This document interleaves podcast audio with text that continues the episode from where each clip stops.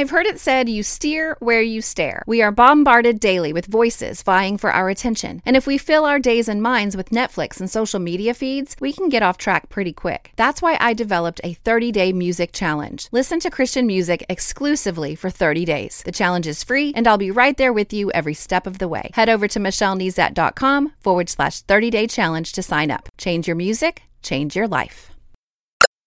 You're listening to More Than a Song, episode four hundred sixteen.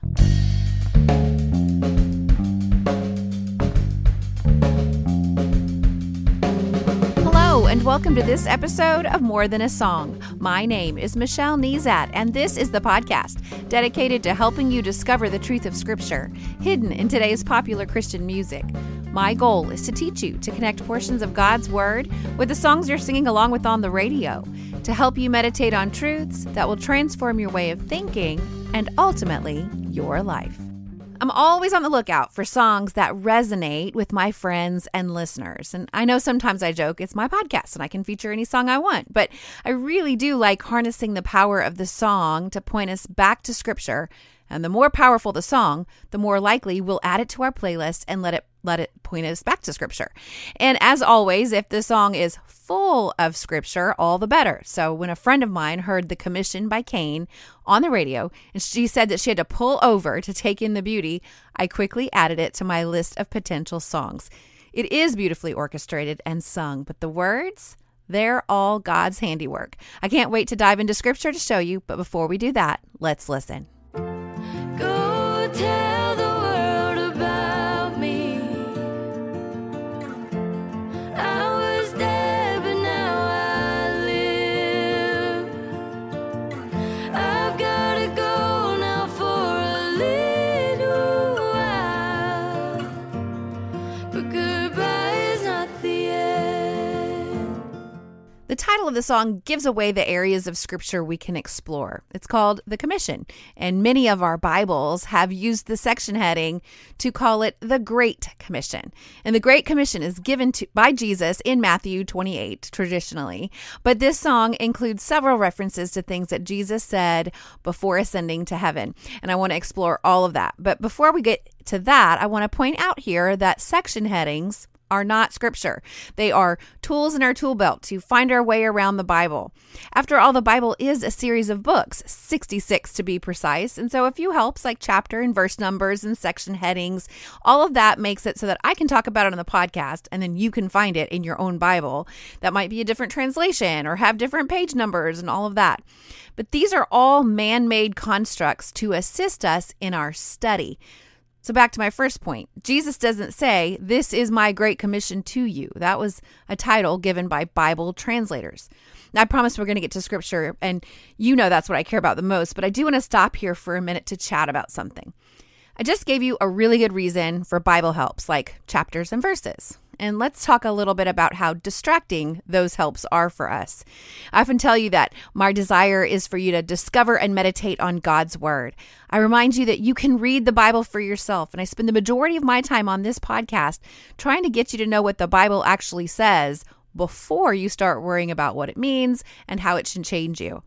So I uh, read the transcript of an interview recently where Glenn Paauw speaks to how these helps may actually distract us from the life-giving words God has preserved for us. He said something I couldn't say better myself, so I want to share it with you here. He said, "We've really made it hard for people to just flat out read the Bible.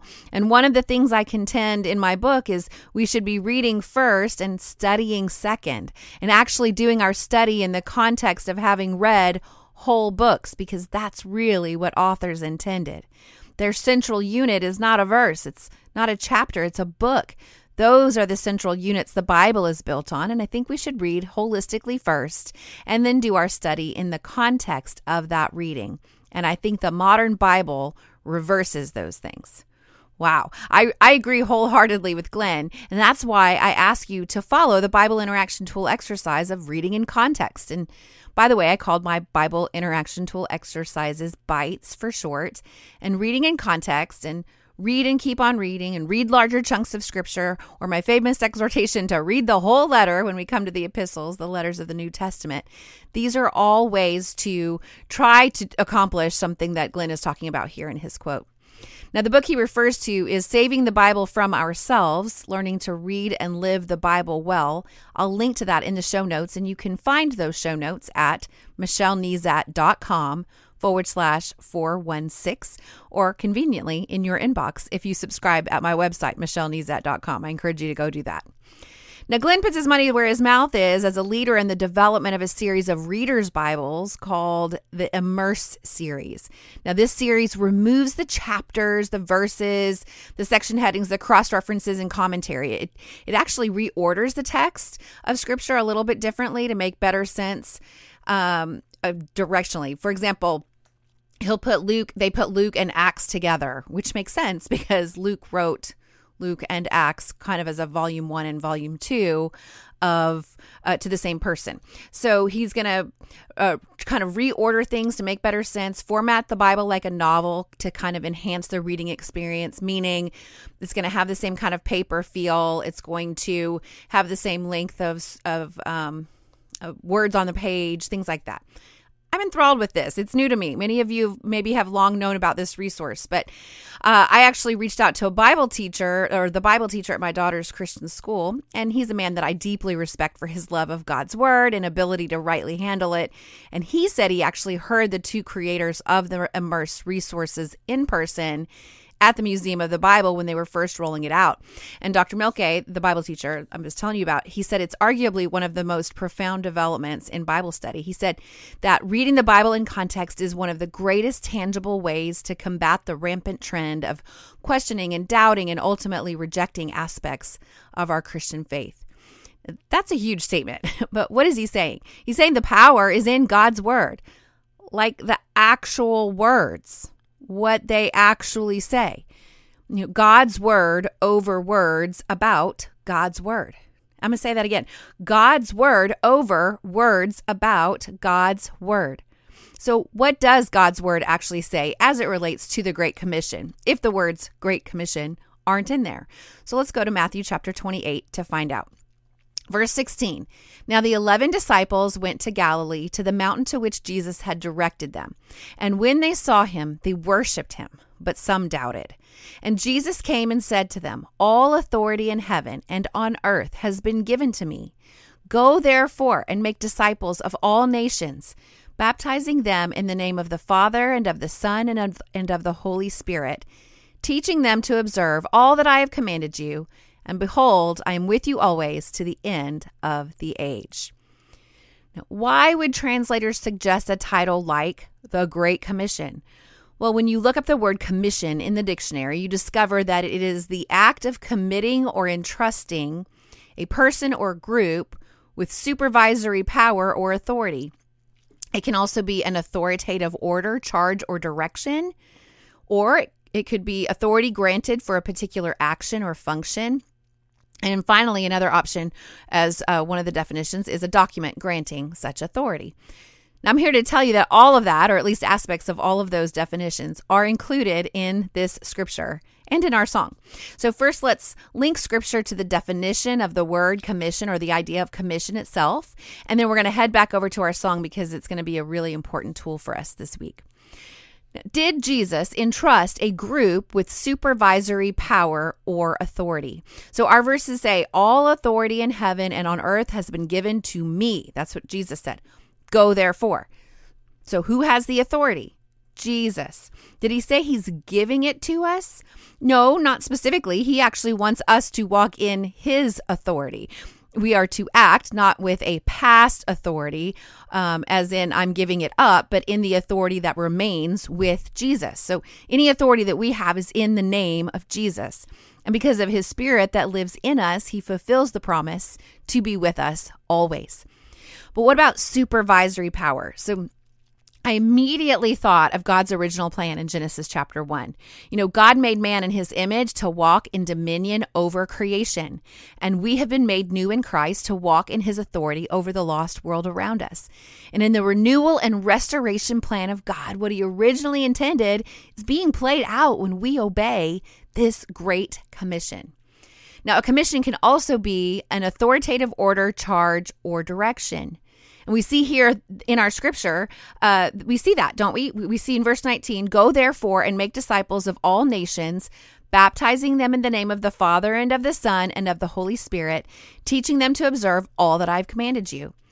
We have previous teachings and commands of Jesus that are recorded in the Gospels. Um, all these texts leading up to this moment, followers of Christ are to observe all of those commands and teachings and pass them on to future disciples that we make from all over the world. That is a charge. Make disciples by teaching them to observe God's word. It's an order. Go, therefore. Go, make, baptized, teach. We have our direction. We don't need to wonder what we should be teaching these new disciples. We're not necessarily teaching them doctrine and theology for the sake of such things, but that their lives would be an obvious picture of implementation. And part of the authoritative order or charge or direction is to then baptize the, these new disciples. This is an external representation of an inward change. One of the first ways a new disciple bears witness to their new life in Christ. And then our next definition, authority granted for a particular action or function. Again, our song simplifies it. Go tell the world about me. But the, the scripture clearly declares exactly what action and function these disciples were to take. And therefore, by example, what future disciples should take. So we, we weren't there on the mountain with them, but by example, we should, again, still follow this commission. We just unpacked it, but it's really worth saying again, go, make disciples, and then baptize these disciples in the name of the Father, the Son, and the Holy Spirit. Teach these disciples to observe all that Jesus commanded, Jesus in the Gospels, and Jesus as God from the foundation of the world. I think all scripture is implied here. And then I just want to challenge you a little bit. Look back on your week. Have you done any of that? I mean, if you're a parent, uh, you have built-in disciples. Have you discipled them? Have you taught them um, some of the things that Jesus has taught? Where else could you do that? Uh, with friends, in your church setting, in your community? I'm not sure what to teach others because you don't feel well-versed enough. That's valid, right? Here's some encouragement in red letters from the lips of our Savior. "And behold, I am with you always, to the end of the age." He is with us. And then back to feeling not equipped. I have two things to say about that. First, let that fuel your desire to read God's word for yourself. I realize that there will be things you don't understand, but there's so much in there that you will, there, that, that, that is simple enough for you to understand even on first blush. You just start with the stuff you understand first.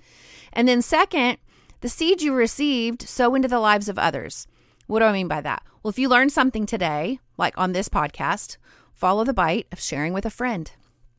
When you go to church, when you go to church on Sunday and you gather with the bride of Christ and receive teaching and truth, sow that truth into someone else. You don't need a podcast or a platform to sow the seed that has been sown into you. And it can be as simple as just a general conversation. You don't have to have like a whole three-point sermon or anything like that.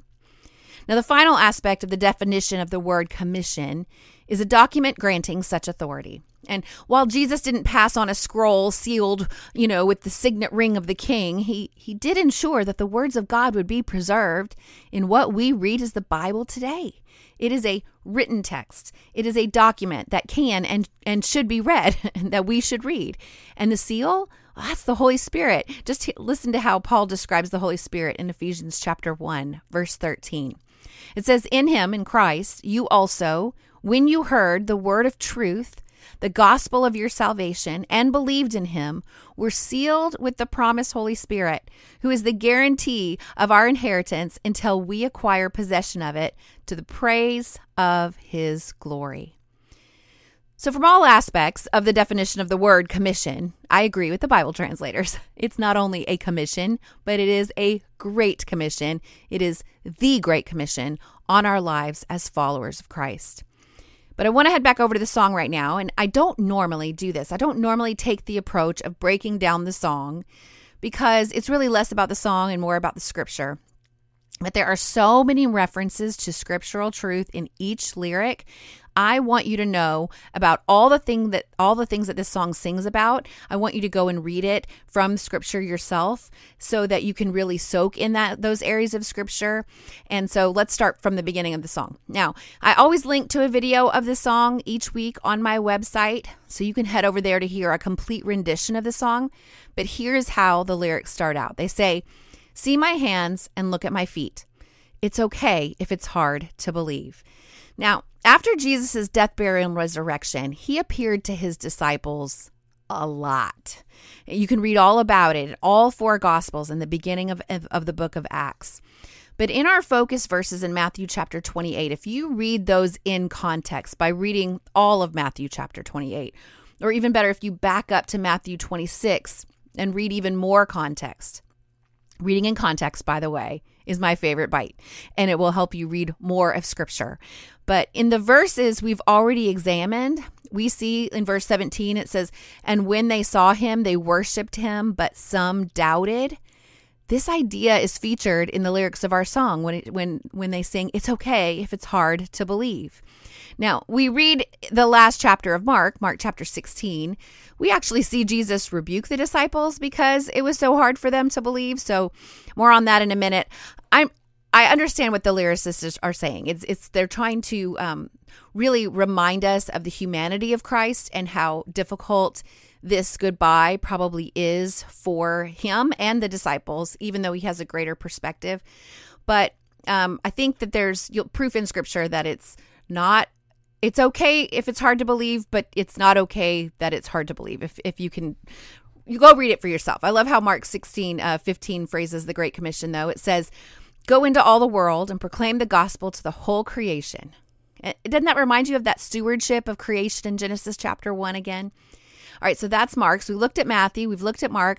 John chapter twenty shows us that Jesus showed his hands and feet to the disciples in verse twenty. Uh, let's actually start at verse nineteen. It says, "On the evening of that day, the first day of the week, the doors being locked where the disciples were for fear of the Jews, Jesus came and stood among them and said to them, 'Peace be with you.' When he had said this, he showed them his hands and his side, and the disciples were glad when they saw the Lord." We get a deeper glimpse at the rebuke that Mark mentioned in verse twenty-nine by studying John chapter twenty. This the rebuke is itself is in direct response to Thomas transi- transitioning from doubt to belief. Uh, he he's he's known as Doubting Thomas. He did get the same experience as his buddies a few verses before because he wasn't in the room in verse twenty when Jesus showed them his hands and his side. When you read it for yourself, you'll discover, though, that he really wanted that experience and and he got his wish to have the same experience as his fellow disciples. Um, but this is Jesus's rebuke to him. And you'll see that Jesus has us on his mind when he says it. Jesus said to him, "Have you believed because you've seen me? Blessed are those who have not seen and yet have believed." In fact, in case we miss the point, John goes on to say in verse thirty, "Now Jesus did many other signs in the presence of his disciples, which are not written in this book, but these are written so that you may believe that Jesus is the Christ, the Son of God, and that by believing you may have life in his name." Now, that's not the end of John. There's a whole nother chapter after that where Jesus appears to his disciples and does some healing work in the life of Peter. All of it's super cool. I can't wait for you to read it. I suppose that will work best if you back up to John eighteen and then read through the end. So that would be a, a really good way to read that area of scripture in context. Now in Luke twenty-four, we see Jesus appearing to his disciples, and the way Luke records Jesus's commission to his disciples leads us straight to his second book, the book of Acts. And I like reading, again, Luke and Acts together because they were both written for Theophilus by Luke. But Luke chapter twenty-four, verse forty-six says, "And he said to them, 'Thus it is written that the Christ should suffer and on the third day rise from the dead, and that repentance for the forgiveness of sins should be proclaimed in his name to all nations, beginning from Jerusalem. You are witnesses of these things, and behold, I am sending the promise of my Father upon you, but stay in the city until you're clothed with power from on high.'" Now, in Acts chapter one, verse three, I'd, I'd love for you to read the whole chapter, but we read, "He presented himself alive to them after his suffering by many proofs, appearing to them during forty days and speaking about the kingdom of God. Now, I know I'm, go- I'm going to go a little bit long today. It's going to be worth it because you'll know exactly where to go this week to harness the power of this song. So let's take the next phrase in the first verse. It says, I have faith that you will do greater things. It's my time to go, but before I leave. And then it goes into the chorus, go tell the world about me. So you can read Jesus's comment to his disciples at the Last Supper in John chapter fourteen. He talks all about having to leave and the details of all of that. His disciples are confused, of course, but it really is beautiful and caring how he continues to disciple them through the confusion until their experience catches up with his teaching. But where do we get the greater things idea, the, uh, that you will do greater things? Well, verse twelve says, truly, truly, I say to you, this is Jesus speaking, whoever believes in me will also do the works that I do, and greater works than these will he do, because I am going to the Father. So Jesus goes on to share about the promise of the Holy Spirit. You know, we're not going to do greater things because we're greater, but because we have the very presence of God going with us to fulfill the commission Jesus gives us before ascending to heaven, the commission that we've been studying today. So John fourteen is going to give you all the food for thought to take care of that lyric. So go read John fourteen as well.